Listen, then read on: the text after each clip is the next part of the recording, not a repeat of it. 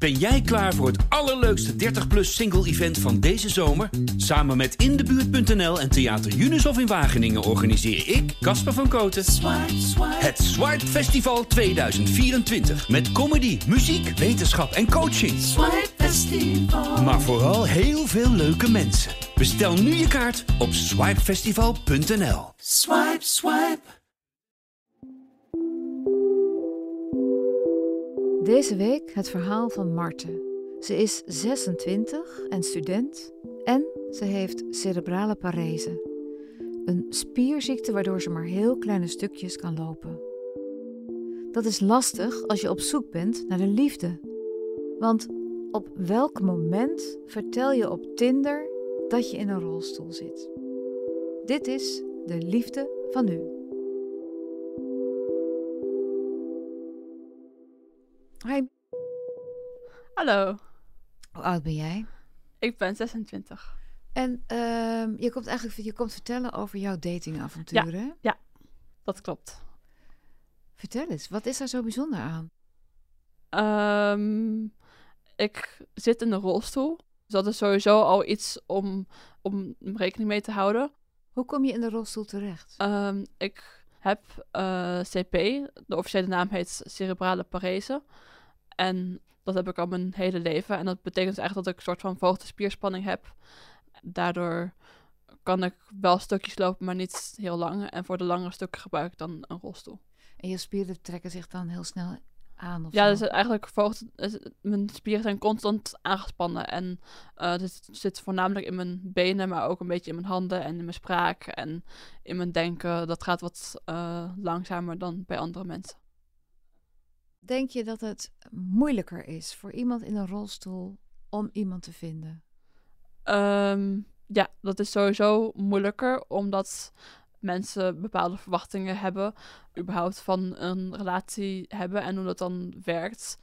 Ik heb ook hulp nodig en dat moet iemand ook kunnen omarmen eh, in een relatie. Dat dingen die gaan niet. Ik kan niet iemands kleren uittrekken en ik kan niet staand vrijen of zoenen. En dat vraagt dus van iemand anders om daarmee om te kunnen gaan. En dat zijn allemaal obstakels die eh, ik ervaar als ik in de rolstoel zit. En andere mensen die in de rolstoel zitten ook, denk ik. Maar dat kan ik niet voor hun invullen. Ik, ik kan me zo voorstellen dat in een, in een wereld waarin wij op dit moment leven, en misschien klinkt het heel erg oude bollerig hoor, maar ehm, dat, dat, dat in een wereld waarin alles gaat over uiterlijk, waarin je inderdaad op dating apps alleen maar heen en weer aan het swipen bent van die vind ik leuk en je kijkt eigenlijk alleen maar naar uiterlijk. Mhm. Hoe doe je dat? Hoe pak je dat aan? Nou ja, ik heb dus met vriendinnen heb ik verschillende datingsprofiels gemaakt. Ik heb op Tinder gezeten en op eh, Bumble. Ehm, en dan ging ik met hun foto's eh, uitzoeken. En ik had van tevoren al besloten van... oh, ik wil de rolstoel niet erop hebben staan... omdat eh, ik niet de rolstoel ben. En dan hebben sommige mannen ook van... oh, ik ga even van mijn lijstje, afvinken... dat ik een date heb gehad met iemand in de rolstoel. En dat wil ik niet in het profiel had ik eerst de eerste keer niet de, opgezet dat ik in de rolstoel zat. En later had ik het eh, er wel op eh, gezet. En als ik dan vervolgens ging kletsen met mensen, was altijd ook nog weer de vraag van... Ja, wanneer, op welk punt ga je dan vertellen dat eh, je in de rolstoel zit? En als het naar een ontmoeting zou leiden, dan ging ik dat altijd vertellen. Want ik vond het belangrijk dat eh, mensen niet verrast werden van... Oh, eh, er komt iemand die in de rolstoel zit of die wat moeilijker kan lopen. Wanneer ging je voor het eerst eh, op online platforms Toen ik, ik ging voor het eerst op online platforms toen ik 20, 21 Ja, was. dus dat is best wel lang geleden. Ja. En herinner je nog een van die eerste afspraken dat je met al deze dingen, al deze vertwijfelingen worstelde en hoe je daar verder mee omging? En probeer eens dan één man of jongen in je hoofd te nemen.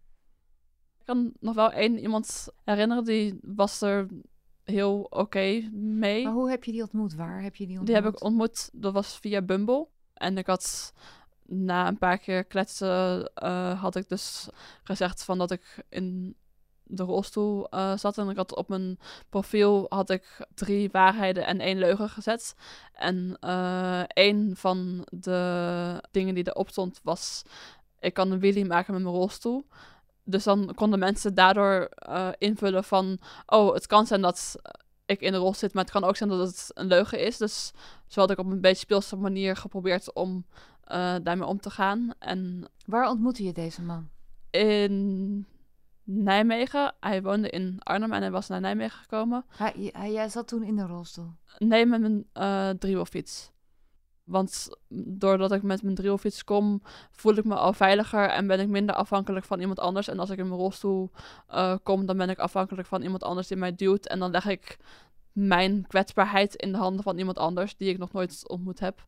Dus dan is het veiliger om um, met mijn drillfiets te komen. Wanneer kwam die uh, rolstoel of dat, dat, dat, die handicap aan de orde?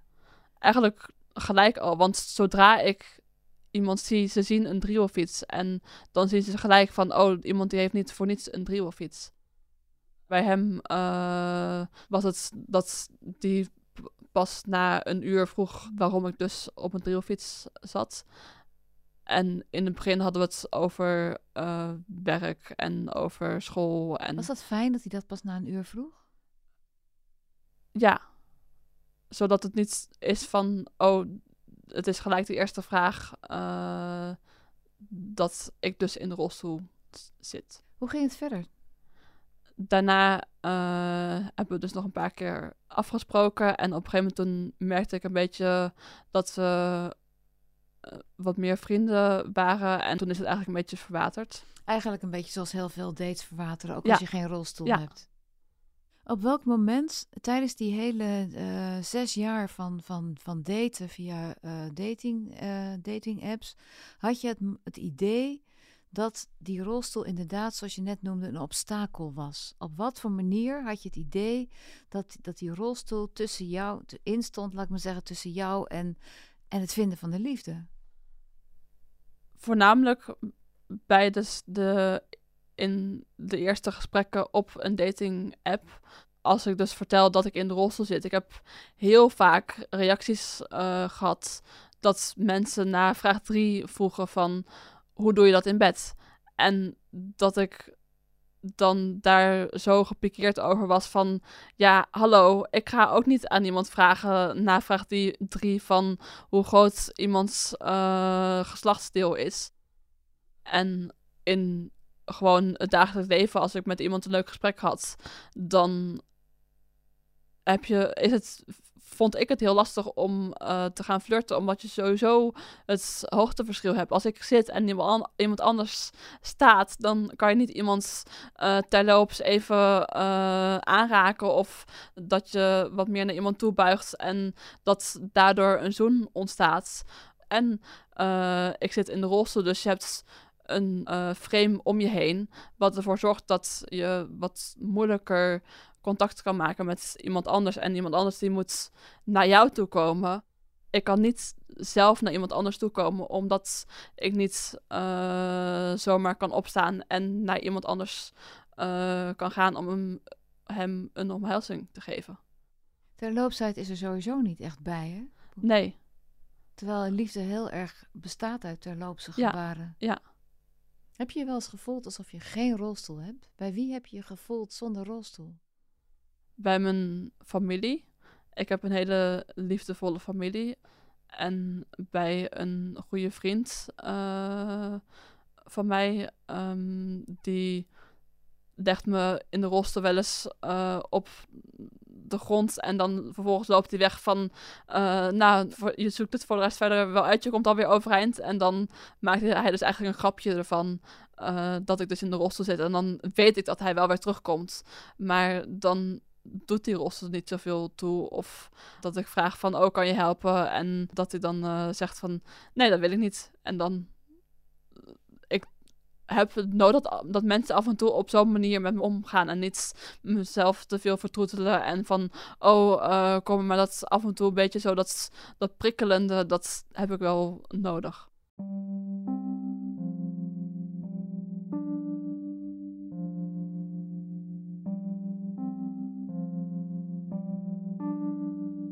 Ik heb al sinds dat ik klein ben, heb ik de overtuiging dat ooit komt er iemand die mij ziet en die overtuiging die ontstond als kind en die heb ik altijd gehouden. Dus ik heb nooit gedacht van, oh, ik ga nooit meer iemand vinden, alleen niet op dit moment. Het is natuurlijk wel uh, dat ik vroeger had ik echt de behoefte om iemand te vinden en had ik voor een deel dat ik ook eerst van mezelf moest gaan houden en meer mezelf moest gaan omarmen en moest loslaten van ik ben het zielige meisje wat in de rolstoel zit. Want als je dat uitstraalt, dan zien mensen dat ook. En toen ik dat wat meer heb losgelaten en wat meer zelfvertrouwen ook in mezelf ben gaan krijgen. Ehm, ja, dat klinkt heel mooi, maar hoe laat je dat los als je inderdaad in een rolstoel zit in een discotheek en iedereen kijkt over je heen en iedereen staat op een afstand van een meter? Hoe blijf je dan positief en hoe blijf je dan dat vrolijke, optimistische meisje? Hoe, hoe zorg je dat andere mensen dat zien?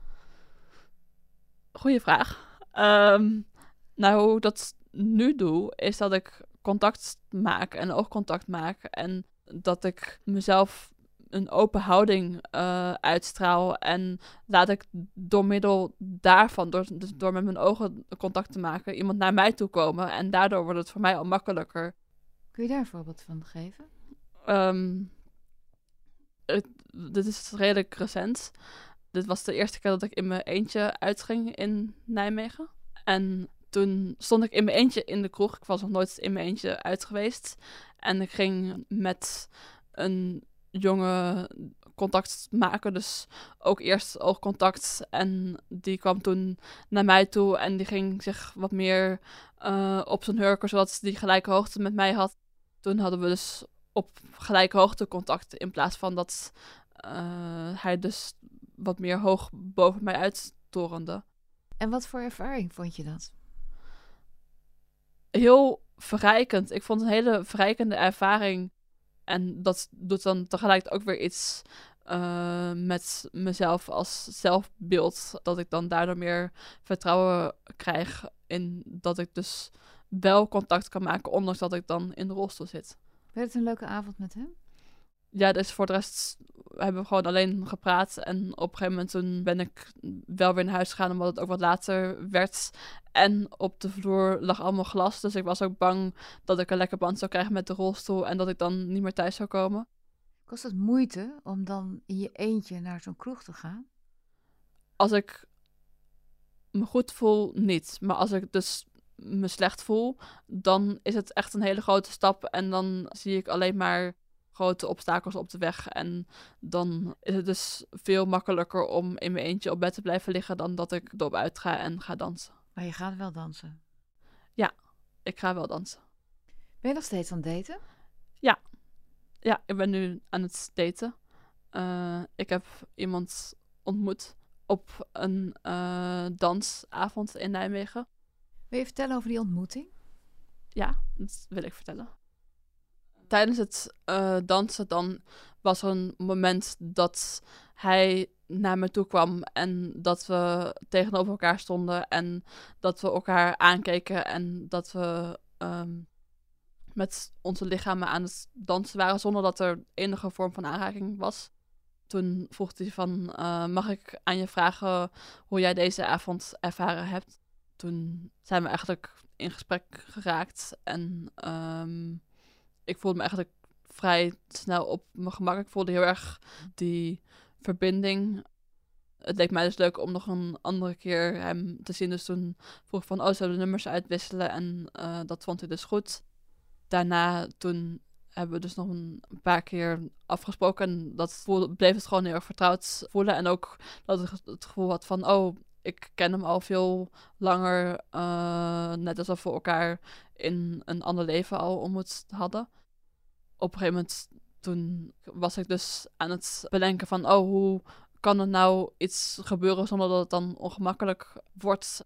Dan ging ik bijvoorbeeld bedenken van, wat nou als ik vraag van, oh, zullen we op de bank gaan zitten? En, want dan is dus mijn rolstoel wat minder een uh, probleem. Dus dan, is al wat makkelijker nabijheid. En dat ik dan langzaam wat meer zo dichterbij ga schuiven. Of dat als hij weggaat, dat ik dan vraag van... oh, mag ik nog een nachtkusje? Uh, kwamen er allerlei verschillende dingen in me op. En, nog eens een paar dingen. Wat had je allemaal voor scenario's bedacht? Om het niet ongemakkelijk, om het fijne soepeltjes te laten verlopen? ik had bedacht dat ik hem een knuffel zou geven en gewoon niet meer los zou laten. Ik had ook bedacht van, ik kan natuurlijk ook gewoon zeggen van, ik vind je leuk en dan op reactie wachten. Maar dat is dan tegelijk ook heel open en spannend. Want dan heb je niet een aanloop, maar dan is het gelijk bam, open op tafel. Wat heb je gedaan uiteindelijk? Wat werd het? Uiteindelijk zijn we op de bank gaan zitten hij had een uh, steen voor me meegenomen en die waren we aan het bekijken wat die precies betekende. Dus we zaten al wat meer dichterbij en op een gegeven moment toen ben ik dus nog wat dichterbij gaan schuiven. En oh ja, um, toen had hij dus een arm omheen geslagen. Uh, toen waagde ik het gewoon op en toen uh, ontstond daar een zoen. Woensdag daarna is hij weer naar me toegekomen en toen waren we eerst op de bank aan het kletsen, maar ook aan het zoenen. En vervolgens vroeg ik van, ik kan niet heel lang in, in één houding uh, zitten vanwege mijn spieren. Dus ik stelde voor van, oh, we kunnen ook naar mijn bed uh, gaan. En toen had hij mij gewoon opgetild en um, op mijn bed gelegd. En op een gegeven moment toen vond ik het fijn om toch wel eventjes uh, een zekerheid te hebben dat we dus alleen met z'n tweeën intiem zouden zijn. En toen uh, daar stond hij hetzelfde in. En toen, vlak voordat hij wegging, toen uh, vroeg hij van... Oh, wil je verkeren met me? En toen had ik ja gezegd. Nu heb ik dus een relatie. En hij ziet mij zoals ik ben. Dat vind ik heel mooi. En hij heeft er van tevoren wel over nagedacht van... Oh, wil ik een relatie met iemand die in de rolstoel zit. Want tegelijkertijd heb ik dus ook hulp nodig. Um, maar hij had dat gevoeld en bij zichzelf over nagedacht. En uh, toen kwam hij tot de conclusie van als ik met de verbinding aan kan gaan, dan doet die rolstoel eigenlijk helemaal niet zoveel toe. Dan is dat gewoon een omhulsel. En natuurlijk zijn er dingen om rekening mee te houden. Maar als ik gewoon de verbinding uh, aan kan gaan, dan is dat het belangrijkste wat er is. En dat is hetgene wat ik eigenlijk altijd al wilde. En wat je altijd al wist. Ja. Als klein meisje ja. wist dat, dat, dat, je dit, dat dit zou gebeuren op een dag. Maar ik vind het geweldig en ik vind het fantastisch voor je. Maar het klinkt natuurlijk ook wel... Ehm, Weet je, als je zegt van ja, die rolstoel doet er echt niet toe, maar die rolstoel doet er natuurlijk wel toe. Want je kan heel veel dingen niet. Je kan niet hardlopen, je kan niet de bergen beklimmen, je kan niet uh, uitgebreid zwemmen. Je, er zijn zoveel, zijn misschien wel meer dingen die je niet kunt dan wel. Ja.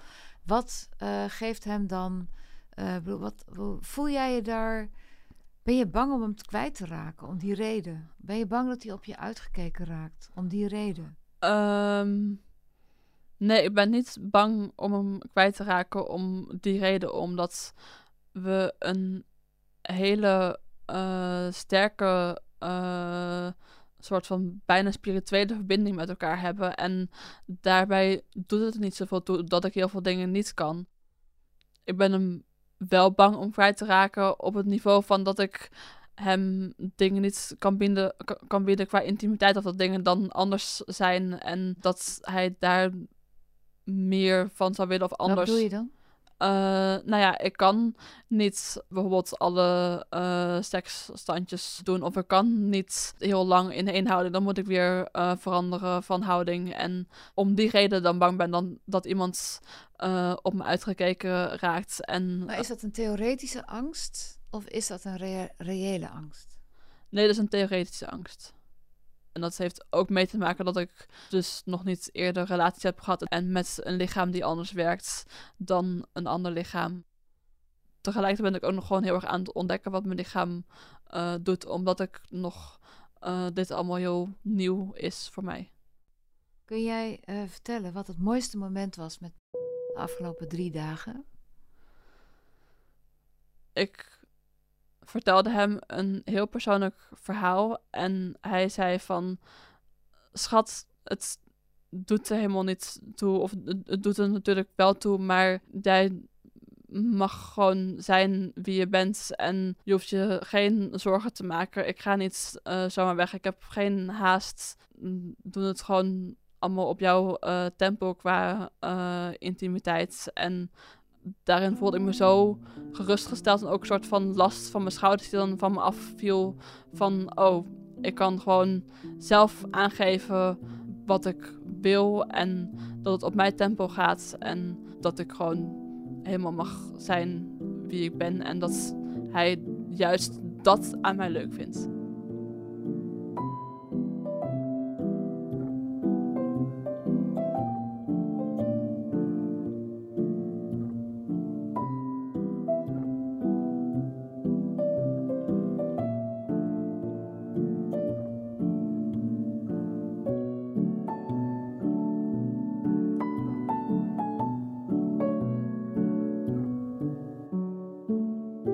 De Liefde van Nu. Wil je reageren of met mij in contact komen? Mail dan naar deliefdevanu@volkskrant.nl. Mijn naam is Corine Kolen. Ik maak deze podcast samen met Mona de Brouwer, tevens editor. Eindredactie en coördinatie is van Corinne van Duin en de begin- en eindmuziek is gemaakt door Juriaan de Groot. Dank je voor het luisteren.